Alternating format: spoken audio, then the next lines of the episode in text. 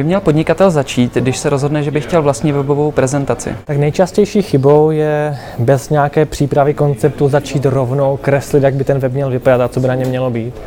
To se pak stává, že se prodlužuje celý ten vývoj, vrací se zpátky, protože se neustále mění to zadání. Já bych doporučoval nejdřív napsat takzvaný webový scénář, který jednak umožní té firmě se ujasnit, co vlastně od toho webu čeká a jednak pak usnadňuje komunikaci uh, té vize dalším osobám, které s tím webem pomáhají.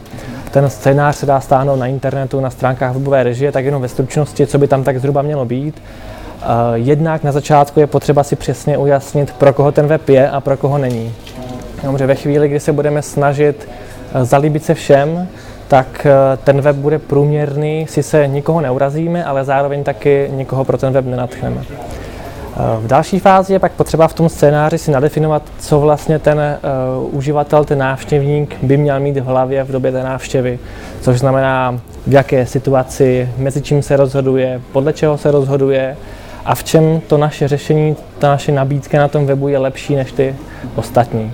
On to takto zní logicky, ale většině eh, firm, kterým jsem kdy pomáhal s tím webem, tak eh, většina těch firm měla chybu právě tady v téhle fázi. Jaké jsou možnosti zvýšení návštěvnosti webové prezentace? Existuje v podstatě pět cest, odkud se ti návštěvníci dají brát. Jednak je to přímá návštěva, to znamená, že někde offline vidí tu doménu a přímo ji zadají do prohlížeče. Pak z vyhledávačů, z médií, ze sociálních sítí a z partnerských stránek. Tady jenom ehm, pro příklad, co se často podceňuje, jsou třeba ty uh, média, kdy firmy uh, málo využívají toho, že když dobře napíšou článek, tak ty novináři jsou ochotní ho vydat zadarmo ve chvíli, kdy je pro ty čtenáře zajímavý. Naopak, co se často přeceňuje, jsou ty vyhledávače. Ne u všech firm má smysl investovat nějaké velké částky do optimalizace vyhledávačů, hlavně ve chvíli, kdy existuje nějaká velká firma, která ty klíčová, ta klíčová slova je schopná přeplatit, anebo ve chvíli, kdy eh, ten výrobek nebo produkt zatím nikdo nehledá, protože je nový. Příklad rychlé čtení. Málo kdo se ráno probudí a řekne si, dneska by se chtěl naučit číst rychle. Takže v té chvíli je potřeba využít nějaký jiný ten kanál. Jak motivovat návštěvníky k opětovné návštěvě webu, respektive jak budovat lojalitu? Tady záleží, eh, co vlastně potřebujete. Jestli vám jde jenom o to, aby ti lidi byli pasivní a pasivně četli ten váš web, tak je to čistě jenom o novém zajímavém obsahu. Pokud byste ale chtěli, aby ti lidi byli aktivnější, aby se nějakým způsobem spolu podíleli na tvorbě toho obsahu, tak je potřeba k tomu přistupovat trochu komplexněji, kde se používá teorie takzvaného motivačního kruhu, která říká, že každá ta aktivita na tom webu je zároveň de facto práce a ideální práce je taková, při které člověk je hrdý na to, co dělá, baví ho to, zároveň ta práce je smysluplná, má tam kolegy, se kterými si rozumí a zároveň dobře placená.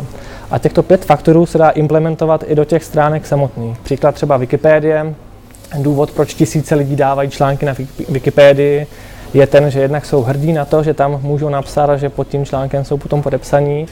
A jednak je to právě ten smysl, to, že se podílejí na něčem velkém, což je v případě Wikipedie vize toho, že vědomosti by měly být pro všechny zdarma. Jaké jsou aktuální trendy ve vývoji webových stránek? Tak co se týče technologií, určitě, určitě je to přizpůsobování stránek uh, tabletům, a, a tím pádem se i ten design hodně zjednodušuje, což si myslím, že byl i velký přínos právě těch menších zařízení, že ty weby se začaly hodně přizpůsobovat tady těm novým technologiím a tím pádem se hodně zjednodušily. Mm-hmm. Takže i ty, i ty třeba responsive design takzvaný, který umožňuje právě tu stránku zobrazovat na různých zařízeních v různých formátech, ten momentálně si myslím, že i v příštím roce bude určitě v kurzu.